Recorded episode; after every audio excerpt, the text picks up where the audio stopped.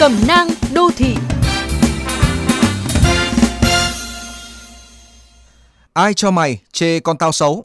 Đó chính là tiêu đề mà nhà văn Phan Thị Vàng Anh đặt tên cho một bài viết. Bài viết của nhà văn này tôi đọc được đã lâu lắm rồi. Kể về câu chuyện khi đi xem một bộ phim với kinh phí khổng lồ được ngân sách nhà nước cấp, nhưng quá thất vọng nên bà đã viết một bài phê bình đăng báo. Ngay sau khi đọc được, ông đạo diễn bộ phim nọ lập tức phản pháo bằng một bài viết dài cũng cho đăng trên báo. Đại loại mắng nhà văn và những khán giả chê bộ phim của ông là không hiểu được những ý đồ nghệ thuật ông truyền tải trong phim. Sau đó thì nhà văn viết thêm một bài với nhan đề đã nêu Ai cho mày chê còn tao xấu. Từ ngày có mạng xã hội Facebook, nhiều người có thói quen đăng ảnh khoe cuộc sống cá nhân của mình. Nhờ đó ai cũng biết nhà bạn ở đâu, bữa ăn sáng bạn ăn gì, uống gì, cơ quan bạn thân với sếp nào, vợ bạn có mấy cái nốt ruồi ở mặt, còn bạn tên gì, học trường nào.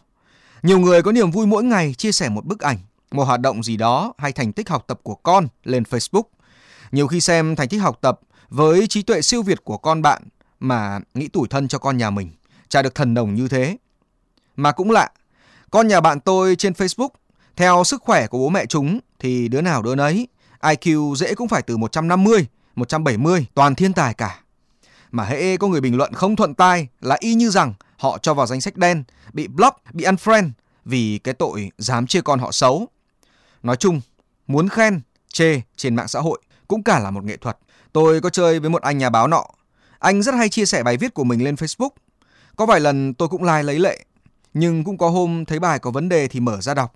Mà đọc xong chả biết bài đó viết về cái gì, nói về điều gì, thể hiện quan điểm như thế nào.